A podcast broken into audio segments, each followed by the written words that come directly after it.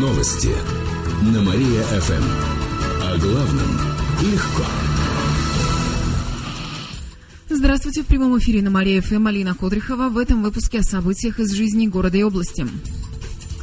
За информацию о пропавших мальчиках назначено вознаграждение. Поиск братьев Кулаковых в Апаринском районе продолжается.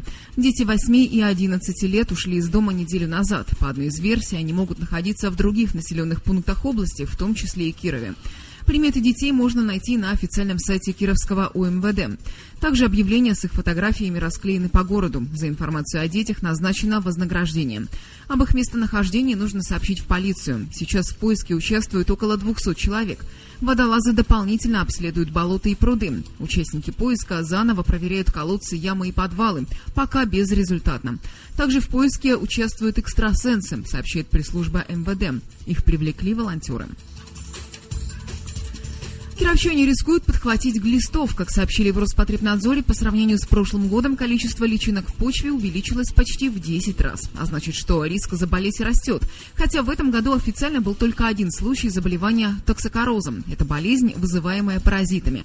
Она приводит к снижению иммунитета, поражению легких, печени и других важных органов. Чаще всего люди заражаются от собак. Дети могут подхватить глистов во время игры в песочнице.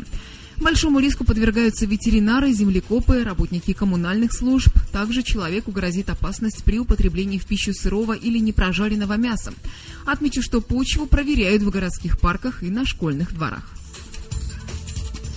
Школа здоровья открылась в Кирове. Она заработала в Центре медицинской профилактики на Герцена. В Депздраве рассказали, что курс состоит из 5-6 занятий.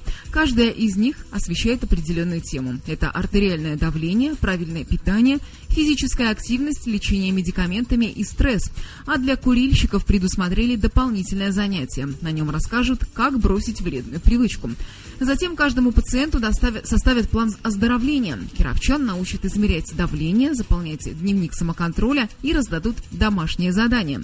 Сейчас записалось более 10 человек. В неделю проводят по 2 занятия. Записаться можно будет в Центре медицинской профилактики. Эти и другие новости читайте на нашем сайте mariafm.ru. А у меня на этом все. В студии была Алина Котрихова. Новости на Мария-ФМ.